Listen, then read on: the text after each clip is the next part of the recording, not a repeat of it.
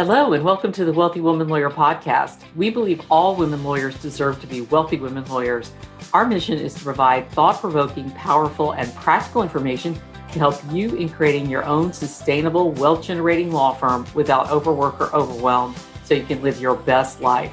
I'm your host, Davina Frederick, and I'm so excited for you to meet our guest today. So let's get started. Alexis Austin is the CEO of Right Law Group, a Colorado Springs criminal defense law firm founded in June 2018. Alexis's leadership and vision have steered the company to consecutive years of 40% increase in annual gross revenue. She has grown the business from one to six full time employees and four contractors. As a result of Alexis's relentless pursuit of excellence, RLG is emerging as a sleeker, technology savvy, and superior criminal defense firm. So we're really eager here to have her here today. Alexis, welcome to the Wealthy Woman Lawyer podcast. Thank you so much for having me. Great. So I there's so much that I want to talk to you about today about your firm, but why don't we start out with just telling everybody a little bit about your journey into law and becoming a lawyer and what made you decide to start your own law firm? Uh, sure. I think the easiest way to sum up my journey into law is I've always been a seeker of knowledge. I've always wanted to better myself and do the next thing. So in undergrad, I had, I think my my number was five to six different major changes, um, and I ended up majoring in psychology. Um, but I was taking a lot of philosophy classes just to understand the world. I was raised in a very religious household and trying to understand my upbringing as well. And my last semester of college, I went in and they said, well, if you take one extra class, you'll double major in psychology and philosophy. So I left undergrad with a double major and it's, I mean, there are only really two options with those types of majors. You either go on to do a PhD in psychology or you take the LSAT. So right. I made a bet with a friend. I took the LSAT, and uh, my friend took um, the GRE, and then we never went back. Um, so I went to law school. I really I went to DU because I was very interested in the practical applications that DU had.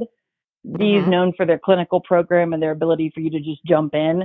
Um, I've always been able to learn on my own, so having the instruction wasn't as important as having the hands-on experience. And while at DU, I um, got experience working at a DA's office, and ultimately that's where I ended up going was to the DA's office after graduation. So I was a district attorney for a little over three years, um, and then I moved to two different DA's offices, and then a, a local attorney here in Colorado Springs, Colorado, was retiring, um, and he was looking for someone to take over his private law firm partnership. So another uh-huh. man was his partner. Um, the attorney was the attorney that was selling had some significant health problems and i will never not be grateful for this man because he saw something in me that i think i didn't see. Mm-hmm. and because of that he offered me a chance to buy into a partnership at a rate that was outrageously gracious. Um, wow. I don't think i would have had that experience otherwise. He let me do a 24 month payment plan on my buy-in. It was just he was absolutely fantastic. Um, so i left the da's office bought into the firm and began my career as an entrepreneur. Um, at that law firm, I really got to learn how a criminal defense firm traditionally operates. The firm had been in existence for about 40 years. So I had mm-hmm. 40 years of data to go through and going through all that data, especially the marketing spend and the overhead and the revenue really kind of gave me a feel for the pulse in this area. And I had a lot of changes I wanted to make because like I said, I'm always a learner. So when I left the DA's office, I was listening to everything I could get my hands on. I like to listen to books while I work out or shower or drive. Right, um, right. So I was listening to podcasts, um, books um, on Audible, anything that I could sink my teeth into. And I had all these ideas, but my firm was a traditional family feel firm. And it got to a point where it was a partnership. It was 50 50. And I just, I couldn't make it work to, do what I thought was best for the company and really move forward in an aggressive manner while maintaining the integrity of what that firm was. Mm-hmm. So what I ended up doing is I sold my half of the firm after a little over a year to a family man. Um, he has right, I think he's now has five kids. Um, because it, it was a better fit for him. He was looking for something more stable, and I knew he would be a good steward of the firm. And I launched out on my own to build a more technologically advanced um, streamlined firm. Mm-hmm. So when we opened Right Law Group, I had a couple of clients that came over with me from my old firm, but that's it. I had terrible credit. I had absolutely no savings. Um, didn't even have a savings account. Um, I had an apartment and my husky and me. that's it. Wow. Um, I launched the firm with uh, another lawyer in town co-signed to let me get a $12,000 loan from a bank. Um, the bank I don't think was going to let me have a loan. They thought uh-huh. that it mm-hmm. was just some upstart young attorney who left the DA's office, but I came in with a full-fledged business plan, my idea for how this firm was going to look, exactly what I wanted to do. And the only reason I think I was able to do that was because of all the self-taught coaching that I was doing and all of the information I'd learned from my previous firm. So they reluctantly gave me a $12,000 loan and I used that money to get an office space right downtown. And I, I'm a big fan of Jen Sincero. Have you ever read her You're a Badass books? Oh yeah, yes. So she's all she's fantastic and she's all about stepping into where you want to be, not where you are. So she tells a great story about purchasing an Audi when she didn't have the money because it's her dream car that she wanted. So mm-hmm. I did the same thing. I bought the car I wanted. Um, it was, I mean, it was an older model, but what I wanted was a red SUV that was a luxury brand with heated seats and leather interior, and I got it. um, I purchased uh, an office space overlooking the courthouse in the Front Range here in Colorado Springs that I could have gotten for half the price in another building without the view. But I wanted that mindset. I wanted that push and that mentality. And so I just jumped. Um, doing that forced me to have to find revenue because I had to pay my rent and I, I would lock myself into a two year lease. So I started really pushing and marketing. Um, I made a lot of mistakes along the way. I trusted people that I should not have. And the, the biggest thing that I think I learned was there's something to if you get into the right place and the right mentality and you're I'm I'm not a religious person, but I'm a deeply spiritual person. Mm-hmm. I believe that if you listen and you let God guide you and you actually do what you know to be right, what everybody else says doesn't really matter. If you know it's right and it's the right path for you, do it. And every time. I followed that, it worked. Every time I followed someone else's advice, it kind of fell flat, if not crashed and burned. Right. So, right. Um, so I that, so that's a lot to that's a lot to unpack there. I've got questions. So let me let me Perfect. jump in and ask some questions. Okay. So uh, one of the things that struck me is kind of, is really interesting and uh, different is this idea of creating creating the need by in, investing in things, right? So you bought some luxury items you want, you got a nice place to live, and all of that you did because it w- bolstered your confidence and made you feel good. And right. and also by creating that need, that then sort of turned up the heat on your motivation to build the business and get it going, right?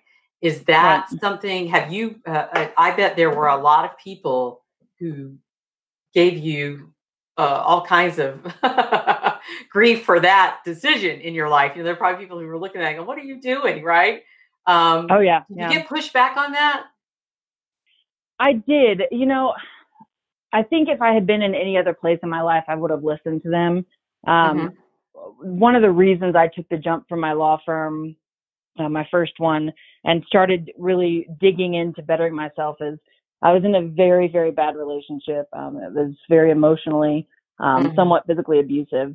Um, and in January of 2018, as a last way to try to control me and make me feel like a terrible person, my ex fiance killed himself.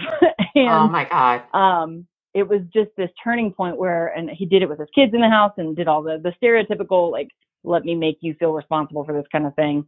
Mm-hmm. Um, and from that moment, I made a choice. I said, okay, I can either believe everything he's told me, believe everything that I've let other people put on me, or I can be the person that I know I am. Because for a very long time, I was not that person. Um, so starting at the beginning of 2018, I decided, pardon my friend, screw what everybody else thinks about me. I'm going to be who I am and really mm-hmm. step into that. So, I mean, mm-hmm. even down to I got a very nice apartment that I couldn't afford because I knew that that's where I was meant to be. I walked into that place. It was full of light. It was calm. It was peaceful. that's what I needed. When mm-hmm. I jumped out and opened my firm, all of these other lawyers, which Colorado Springs is a very male um, environment in the criminal defense law firm owner mm-hmm. sphere, all of them basically did the kind of bless your heart, good luck kind of thing.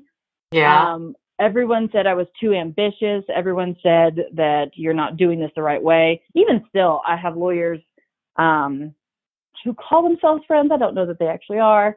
Um, other colleagues in the area saying, well, why aren't you paying yourself more? How are you hiring all these people? You should be taking home more money.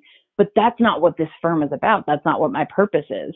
My purpose is to build something lasting to provide for my people in my firm. Because if I mm-hmm. provide for them and I give them the best life, they'll give my clients the best life.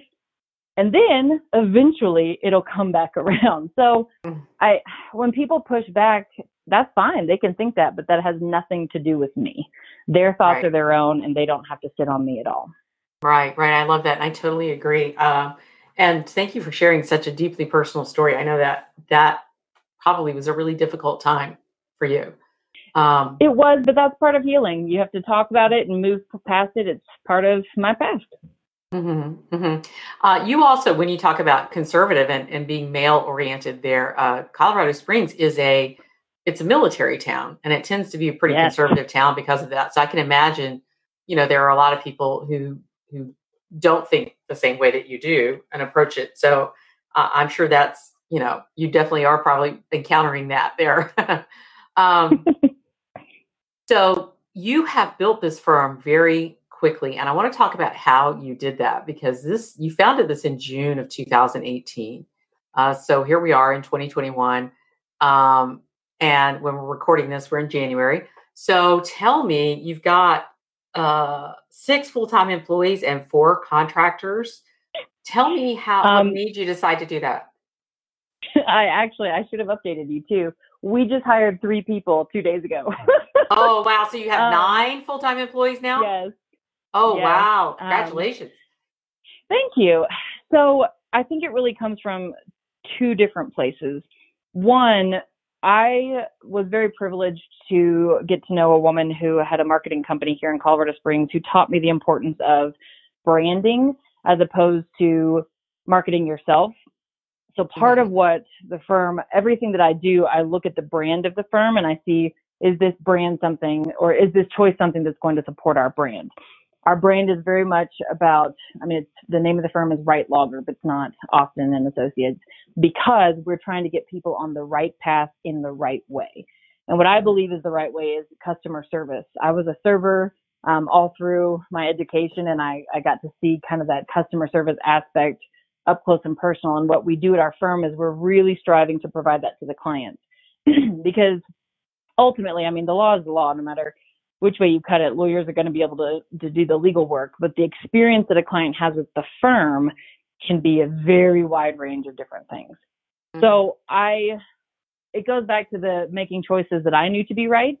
Um, I first brought on a, in 2018, I had a contract paralegal who um, was just working a couple hours a week. They had a full time job elsewhere but they would work a couple hours a week just helping me get some filings done just to make sure that I was staying on top of things. And then I had an intern um, who had just passed the bar and couldn't find work. And so I said, Well, I can't pay you, but if you want to come on and help me do this and learn from me, I can teach you criminal law. Um, so she came on and learned from me for about six months. She helped me um, cover things. She would write up case summaries, help me manage the caseload. And then ultimately, I brought her on as a contractor and then an employee. She was my first associate. And actually, she went out and opened her own firm last mm-hmm. year, which is pretty cool. Um, so I ended up not paying myself very much. Mm-hmm. Um, partially because I knew what I wanted. I knew I wanted a team more than I wanted to be the one person and making lots of money. Um, obviously, everyone wants to be financially secure, but I was at the point where I was paying myself enough to pay my bills, and that's all I needed. Right. Um, it also has been very, very interesting to see that the more people I bring on, the more quickly we generate revenue. And it's not just attorneys, it's anyone. So right now we have myself and another attorney. We just hired a third attorney this week. We Mhm. have two paralegals, a legal assistant, and then three uh, client relations managers. So those are the women that really, I say women because we only have women right now. Um, those are the women that really focus on making sure the clients feel heard, their needs are met, and they don't have to have any legal experience. But because we are known for being such a client friendly and service oriented firm, we keep getting people in. Um, so I think taking the leap and knowing that the more you grow, the more you can provide that service to your clients, which means you can handle more clients in a better way, is really the key to our quick success. Um, Wow. So that's that is really interesting. You you have three client care specialist or client care. What I, I'm not sure what you what what was the title you had for them. So I actually I have two. So I have client relations managers, which basically they're the ones that answer the phone, make sure internally we call them our air traffic controllers, make Mhm. sure that the the clients get to where they need to go. Um, If Mhm. it's a question as easy as when is my next court date, they can answer that. And then Mhm. we have um, a client success specialist. She actually is the one that does our intakes.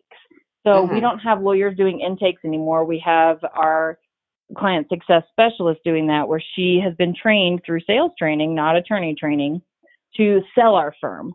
There is nothing about the sales process that involves or requires legal analysis. I personally think that that's a very fine line to tread if you do that because you could be giving legal advice without having been hired and so i just i take that out of the equation altogether and we have Right. someone that sells our firm and that's how we get the clients to hire us and then they get a strategy session with their lawyer once we actually can review their case So it's very interesting. You've almost taken a coaching model and and adopted that for a law firm, um, which is very interesting because using the term you know strategy session. Um, Yeah. Uh, and and you know seeing your approach there i think that's that's really fascinating. I think a lot of lawyers are going to find that interesting because lawyers think that often think that uh, the the client is going to want to meet with me before they make a decision to hire. Right. And are you I find think- you're finding that's not the case? So it's twofold. One, if you, the lawyer, thinks that the client has to meet with you, then yes, the, the client's going to have to meet with you because that's your mindset and that's how you're thinking. Clients, and I do not mean this derogatorily to humans, but Mhm.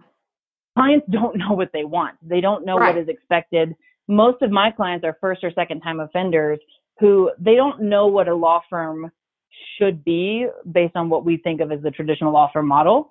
They know Mhm. what they've seen on TV and they know what they've experienced in other customer service areas. So honestly, we very rarely even get the clients asking if Bree, our client specialist, is an attorney. They just know that she's the woman that helped them out, validated their concerns, and said, we can get you back on the right track. That's it. Mm. That's all they care about. Clients are human, and first and foremost, they want to feel heard and they want to be supported and they want to know you can do a good job. Right So I think lawyers who think that it's either one, an ego trip, and they think they're too important and they're really not, or two, it's they just don't, they haven't seen another way of doing it. And yeah I i, think really that's think one that's way more that- it i think that's more it for a lot I of mean, people Look at all of the the other industries. I really think law is probably about 20 years behind other industries right now. I Mhm. mean, you don't talk to the main person in the company for quite some time. You're going through this process because our rule at Right Law Group is anything that can be done by someone lower on the totem pole, they're the ones to do it. You don't push it up to the next level unless it's absolutely necessary. And that Mhm. way, you can have more people at the bottom handling the run of the mill issues where the people at the top who are the more specialized positions focus Mhm. on what the real work is. And we Right. we also tell clients, you know, you don't want the lawyer answering every single person's phone call because if they do, they won't work on your case. They won't have time. So Right. you want us working as a team and you want this team approach for you. hmm So you talked about your intake person sending her to sales training, not or having her uh, take sales training. I'm assuming virtually or something, but um, not being attorney trained. So tell me what sparked that idea for you. You know, I'm trying to think about that. um, I so I'm part of um, a group of different masterminds and different lawyers across the country, and I'm trying to watch how other firms are doing things. Mm-hmm. I've also been looking at how other companies do things. I absolutely love digging in and learning about tech companies, um, service companies, and mm-hmm. seeing how they build. What I've mm-hmm. learned, and some of it came through business coaching and, and different trainings, but what I've mm-hmm. learned is from my personal experience, a lawyer wants to fix the problem. That's what their their right. natural urge is, is to fix the problem.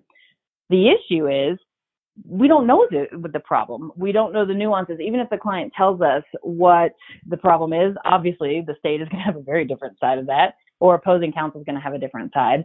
So mm-hmm. it's impossible to fix a problem that we're not clear on yet.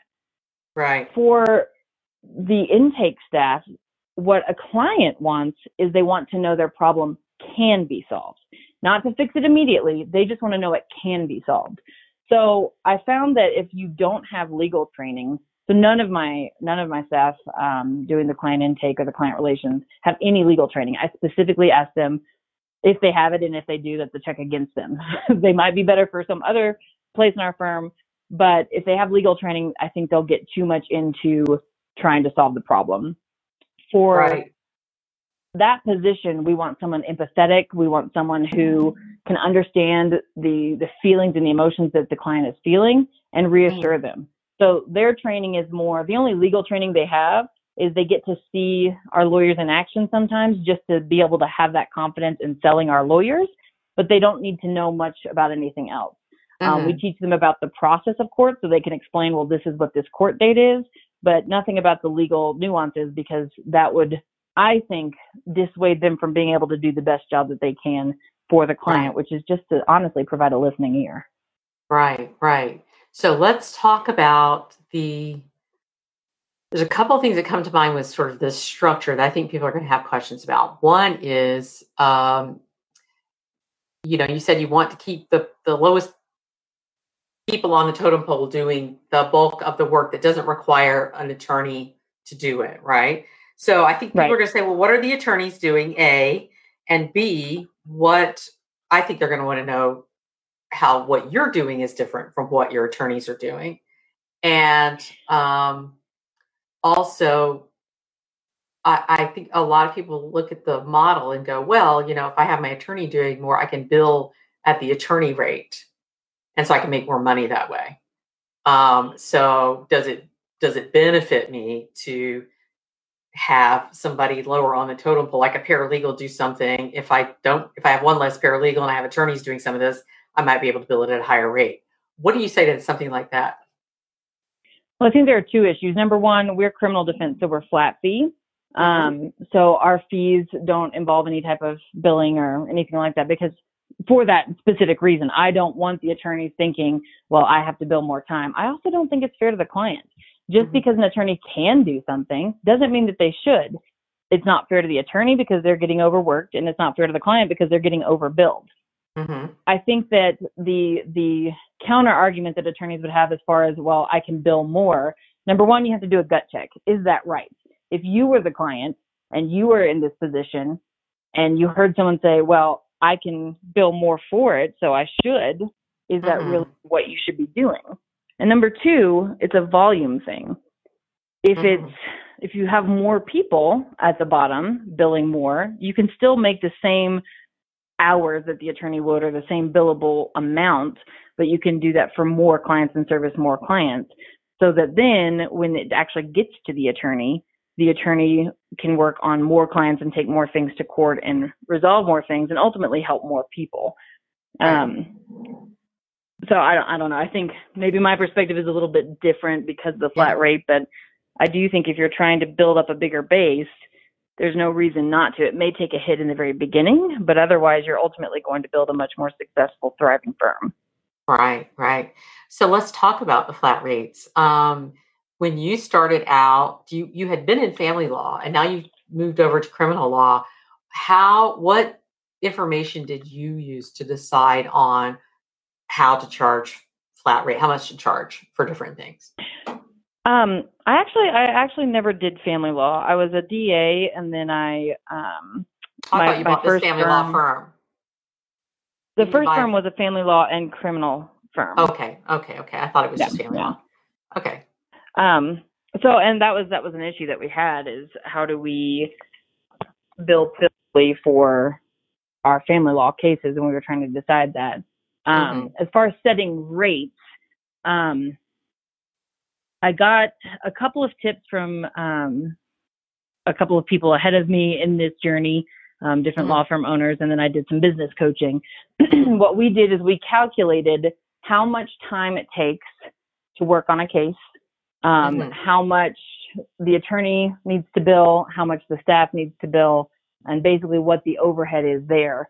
So 30% of the case fee that we charge, and we call them prices, not fees, because there's mm. a negative connotation with fees, but 30% mm-hmm. of the ticket price is for attorney work. So the attorney should only be billing as much as 30%. Another 30% mm-hmm. is for, I'm sorry, a third, so 333. Um, another third is for the overhead. So that includes the staff, that includes our office, that includes everything that we need to make this this case run smoothly. And then mm-hmm. the last third should be for profits or for mm-hmm. bringing it back into the company and investing. So we reached our numbers by doing that analysis, looking at how much the attorneys were working, how much the staff was working. And then I also compared our numbers to the market averages. um, it's kind of difficult because I don't know if it's the same everywhere else, but here in the Springs, lawyers are not forthcoming about their rates. Yeah, um, I think it is the same I in just, a lot of places. I don't understand that. I I just had a lawyer who just opened up a firm um, text me yesterday saying, "Hey, what do you charge for this?" And I told him right away. It's not. I think that there is plenty of work for everyone, and I think that mm-hmm. the idea that you have to hoard everything just puts you in a bad position. There's no mm-hmm. reason not to be open because if you're confident in your firm, you know that you're going to get the client over that other person with the same rate anyway. So it shouldn't be a bargaining or a, an undercutting. Um, right. I derailed a bit, but generally our, our prices tend to be in the mid range of everyone else here in the Springs. oh, you, the way that uh, I found out what everybody else charged, I asked my clients. they would go to other firms and get consultations and then come to me and I'd say, if you don't mind me asking, what are they charging you? Just so I know. Yeah. And so that helped give you a lot of information so you could price yours in a way that you thought would, would be market smart. Right. Oh, yeah, I think that's one. The reason I ask you that, the reason we kind of went into that, is because I I have seen a lot of. We know the billable hour model works from a standpoint of making money, and right. uh, because it's just it's proven, right? But we're seeing a lot of uh, attorneys, particularly younger attorneys, who really wanting to go with the flat fee model for a number of reasons. One is because then we don't have to get into time tracking as much and two we don't have to um, you know if the clients seem happier if they can just predict what it's going to cost for them and then there are certain practice areas like yours criminal obviously is a place where flat fees make a lot of sense in, in a lot of cases um, but one of the things that i find um, that uh, many law firm owners and lawyers are doing when they're setting their fees is they don't have data to begin right. they don't have the data like i to know exactly how much how much time it takes to handle a certain type of case. You had experience and an opportunity to get that to collect that data before you did flat fees or did you not? I mean that's that's because i think that that is that to me is what i'm always telling people is like you can't just set your flat fee on a gut feeling. You have to do what you did and do some reconnaissance. You have to think you have to figure out how much time it takes your team to do it. You have to you know look and see what's going on in the market around you ask clients what you know they think and then that's how you can arrive at a flat fee that's going to actually make you money because oftentimes people set them and they're too low they, and they don't right. realize that they're too low because they're not tracking time um, but you sounds like you really were really thorough about that yes and no i think i mean when I was just on my own and I had my contract paralegal and I had my intern, I had no idea. I just kept the same rates as my previous firm had done. Um, and so in that in that situation, it would have been just if I'd gone out on my own without that experience, I would have asked a friend what mm-hmm. they charge or asked some other people in other jurisdictions that were similar to mine and mm-hmm. just set them there. Mm-hmm. But moving forward, I think and maybe this is the wrong approach, but I think at a certain point, you just have to set it and start working. Mm-hmm. So you'll find out if it's incorrect. And if you find out that you've overcharged, refund the client. The client will be more than happy to take their money back. If you've undercharged, then you take that as a learning experience and you up your charge on the next case. Mm-hmm. Clients, I mean, I think that's one of the reasons a lot of law firms don't put their pricing online, um, is because a lot of people do different prices for different clients. Mm-hmm. Um, I actually, that's how I was taught when I first went out. But I've actually kind of nipped that in the bud. I think that that number one causes confusion. Number two, it doesn't facilitate the sales process. And number three, it goes back to doing the right thing. It's all about that brand for me. It's, is that right? I mean, yes, we're going to have more difficult clients, but in the end, they even each other out. Generally speaking, I think 80% of our clients are just a pleasure to work with. 20% are really, really difficult. 5% I, I never want to have to talk with or deal with. So when you look at it that way, it evens out in the wash. So if you're mm. setting flat rates based on either what you've seen other people doing and then you adjust it based on what your time is, I think that that's a fair and reasonable way to do it. And mm-hmm. you can mm-hmm. also then use it in your sales. So for me, I've built an internal product for our firm that has set prices. There is no deviation from this price. And you do a click down menu, it tells you exactly what the price is. And we're able to tell our clients, hey, these prices were set this way because this is the amount that it costs for our firm to handle your case in the right way. If you mm-hmm. if you don't like it, you can go to the people who may bargain, but know that this is how we do everything. We make sure that we're doing everything the right way every single time.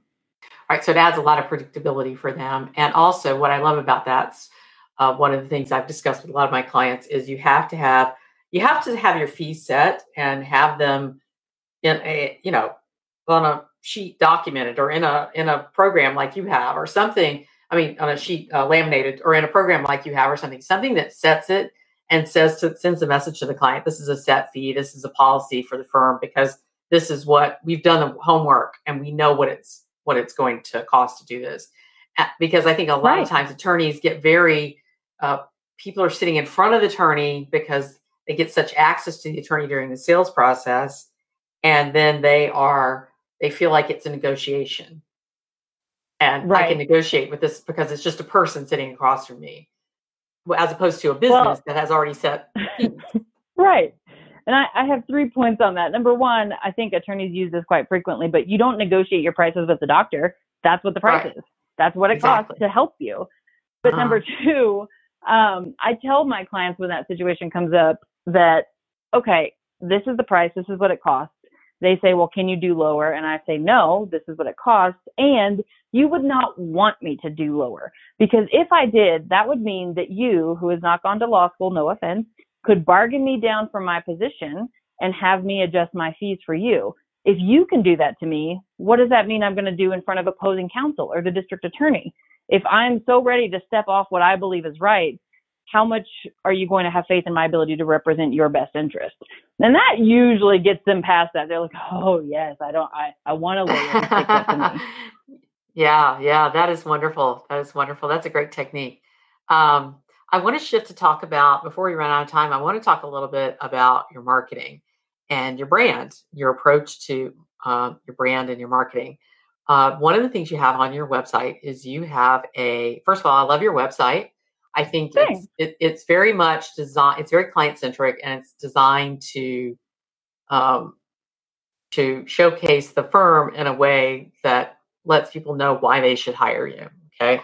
Um, and one of the things you've done is you have a video on your about, about page and you talk on the video about kind of your philosophy and your approach. And and it really, I think if some attorneys would listen to it who and and think, oh wow, I could never do that. I could never say that because you're really uh, direct about, you know, you may not be for everybody. And there's some clients that are gonna like you and some aren't, whatever, because here's your approach and the way you approach it was there um, i if you're in marketing you understand that the stronger you attract the stronger you're going to repel as well so you're going to repel people who are not for you and you're going to strongly right. attract people who are what was your thought process what made you decide that this was a good approach for you and are you have you been worried that you're going to turn people off and not you know, attract those, not attract enough clients? So I think the worry portion goes to mindset, and I've had to work very hard at that. I, I spend at least an hour every day doing something to get my mindset correct. Um, generally, it's while I'm getting ready and driving to work. I listen mm-hmm. to, to podcasts and coaching, but I think that it is flawed thinking to think, well, if I behave this way, then I'm going to repel clients. Because if you're going to repel clients, you probably didn't want to work with those clients anyway. Mm-hmm. When I was desperate and trying to get everybody who came in the door, I would get these clients who were not a good fit for me. And by not a good fit, they either wouldn't pay or they would contradict my legal analysis, which in that case, I mean, why are you even hiring a lawyer if you think you know the right. law? I mean, if go ahead, you're going to be wrong, but go ahead. so I think that as with everything, quality of life is so much more important to me than being the richest person in the room or in the in the city. I think that if I like my clients, I'm going to do a better job for them just as a human component. It's it's not intentional, but I, I do. Mm. And I think that clients really appreciate that because clients, when they watch that video, I've gotten so many comments about that video. And they all say, we really appreciate you being honest and not sugarcoating things. So many lawyers say they're the best at everything and they can definitely handle my case and they can get this result. But I know that they can't because they don't even know me. They just met me. And you don't act like that. And so right. I think that number one, you do it to protect you from not having to deal with really difficult clients and you hating your your job and not being able to do it. And 2 uh-huh. the clients want to have that relationship with their lawyer. And relationships, I mean, I liken a lawyer relationship to dating all the time, which may be a little weird, but I mean, you have to trust that person. You have to mm-hmm. want to be around that person and know that they've got your back. You're not going to date someone who makes you feel icky, hopefully, and you're not going to date someone you don't trust. So why would you pick a lawyer you don't trust or a lawyer mm-hmm. that makes you feel icky? Mm-hmm. So, uh, talk to me about your decisions uh, regarding your marketing, and and you really did some work to brand your firm. Um, and what was that process like for you? Um, I actually took a branding quiz um, just to kind of see because I had in my mind what I wanted the firm to look like vaguely. But I took mm-hmm. this this branding quiz. It's called the Con Kayne Putnam. It's K A Y N E Putnam P U T N A M um, branding quiz. And I just went through and I answered it as me, as just me as a person, because I was first opening the firm. Um, and it gives you all of these different brands under which you could fall. And it, mm-hmm. it gives you kind of what the, the sound of that brand would be. Um, and it kind of, it's all free online, which is fantastic but mm-hmm. it, it walks you through kind of what people are expecting when that is your brand. Um, it explains the psychology behind that. So I took that and I got two results that were pretty equal, and I picked the one that seemed the most like the path that I like. I'm doing it so long. It wasn't path back then, but that's how I now word everything. The most like I wanted the client experience to be. So the journey. Right. Um, and from there, I actually had quite a time finding the right people to help me do this. So I hired one of those big marketing companies that everyone knows um, to do my website, and they just would not listen. So I had this very specific view. I knew what I wanted, but they wouldn't do it. Um, mm-hmm.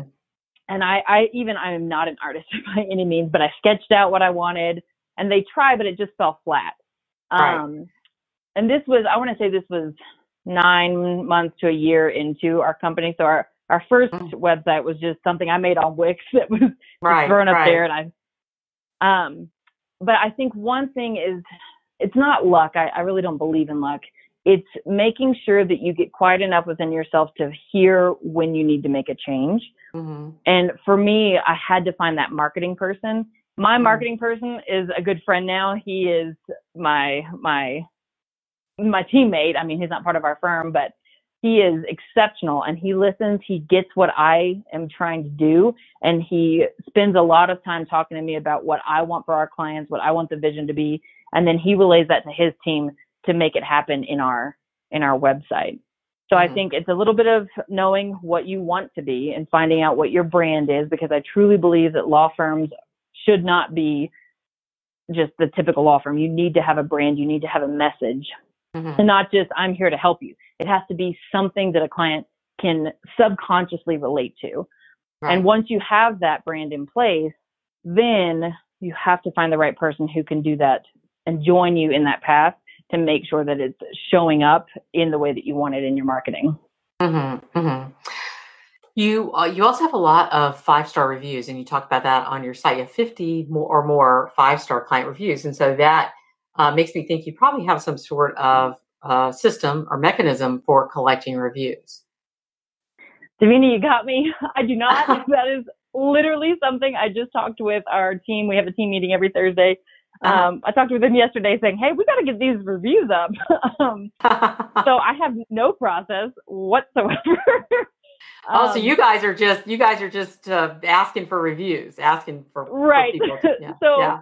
our, until now, our general rule of thumb is if someone says, you guys are so great, you did a great job, immediately follow up with, you know, I really appreciate that. Can you, without saying anything about your case, can you leave us a review? Because other people, you know, we're new, newer to the area. Other mm-hmm. people don't know our reputation yet. The only way they know is through Google reviews. And mm-hmm. people love to help other people out and to feel needed. So if you mm-hmm. tell the client, hey, that would help me a lot. If you could do this for me, would you be willing to do me a favor? People will respond. Um, but we actually, I want to get us more because I That's think next that on reviews, your list. yeah, reviews are key, and our clients say that they hire us because of what is said, the content of the reviews, not necessarily the number, but what yeah. other people have said. Yeah, yeah. Uh, I've spoken with. I have another criminal defense uh, client, and they have said that they have surveyed their uh, clients, and reviews are super important. That's how they make a lot of decisions to hire. So it's been very interesting. Um, you you have your core values uh, posted uh, for everyone, and I want to talk about that a little bit. And I want to talk about how and ask you how you. Uh, I think a challenge for a lot of law, law firm owners when they're growing their practice is how do I take what my what I value, what my values are, or my personality, or the thing that clients love about me that made them want to work with me initially, and how do I pa- create that as a company culture and pass down that to my team so that it's the it's the culture of the firm and and people associated with the firm not just with alexis how right. have you done that well and we actually need to update our core values because what i i wrote those at first for what i had as the vision for the firm so this mm-hmm. is what i wanted to have everyone in the firm believing mm-hmm. um, and then I just I pounded it into the firm. In everything that we write, in everything that we do, I brought that up in some way. For me, technology is very big, and so finding a new way to do things or doing things differently. When we do our coaching, I have scripts for our client intake positions um, that I ask them to read over and over to really solidify that messaging and branding in what they say. And the more you say something, the more you start to believe it because you can trick your brain into it. The other thing I did is I asked my team, what do you think we're all about? What do we do best? And that helps them buy in because they then feel that they have a, a hand in the direction of the firm. Um, I'm very, maybe slowly learning that because I'm building a company, it has nothing to do with me anymore. My goal is to step back and be the manager and go on to my next adventure. Hmm. But it is all about the buy in from the staff. And mm-hmm. I say staff just because they're working here, but we consider everyone a team effort and no one is valued more than another member. Because mm-hmm. if they buy in and they are living what we preach, then it all works. So mm-hmm. one of the things that I think is really important is if your team has five different core values and they're different than what you have, let the team set it because they're the ones on the front lines. They're the ones doing the work. As long as it's not something outrageous, if it's just slightly off, like for me, technology is huge, but my team doesn't care as much about technology as I do. So I talk to them about the importance of it, but then I let them lead with what they believe is most important. And for them, that's loyalty, honesty, integrity, making mm. sure they're helping clients along the way, which mm. are part of our core values. Mm-hmm. Um, the other thing is in interviews, I will listen to see if someone says one of those buzzwords. I don't give any clue that I'm listening for it. I don't give them any direction. I do mm-hmm. advise people to look over the website first. Um, and this last round of hiring, every single person that we hired said something, if not multiple things, that resonated with our values. Because a mm-hmm. lot of it, I think, you can't really train. You have to just hire for that fit. Um, and we've let people go who didn't who didn't fit the core values just because if they are not a right fit, it's not going to be good for the clients and it's going to be toxic to our environment. Right, right. Uh, it, it definitely, when you get clear on your core values, the core values of your business, it really um, it really works almost in an automatic way if everybody's clear on the core values because you just again it goes back to that attraction and repelling so you're attracting people who share those core values and people who don't share the core values um, it won't resonate with them your marketing won't resonate right. with them and the core values really are about the value to the clients that you're serving as well as your team so it's the team and the client you know so it's about people at the end of the day who share similar values, you know? Um, so right. I think that's, that's, that's uh, really great. I was curious how you, how you take that culture that, that you envision in your head and pass it down to your team. Um, so thanks for sharing that. So we are we need to end here in just a second. So why don't you tell us how we can find out more about Right Law Group and how we can connect with you if we want to? Sure. Um, so Right Law Group, you can just go to www.rightlawgroup.com. Um, you can find us on LinkedIn. It's LinkedIn backslash Right Law Group. We're on Twitter at Right Law Now, Instagram Right Law Now. Um, and then you can always find me. I love making friends on Facebook. Um, I'm on there as Alexis Austin. Um, pretty pretty obvious it's me. Um, and our, our Facebook page for Right Law Group is also on there. And I like to connect, especially with criminal defense lawyers, because my next adventure is building what I have built for other people. So in the next year or two, I'm going to be doing that and selling my processes so other people can get a jump up on on, the, on their firms. So hit me up and let's talk. All right, great. Thank you so much for sharing and for being here today. I've really enjoyed our conversation. Thank you. We hope you've enjoyed today's episode of the Wealthy Woman Lawyer podcast. If you have, we invite you to leave us a review on your preferred podcast platform the more five star reviews we have, the more women law firm owners will be able to positively impact. Your thoughts and opinions are so important to us. If you are a woman law firm owner who wants to scale your law firm to a million dollars or more in gross annual revenue and do it in a way that's sustainable and feels good to you, then we invite you to join us in the Wealthy Woman Lawyer League.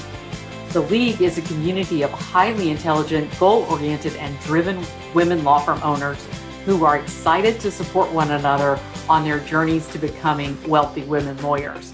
We'll be sharing so much in the league in the coming year, including the exclusive million dollar law firm framework that until now I've only shared with my private one to one clients.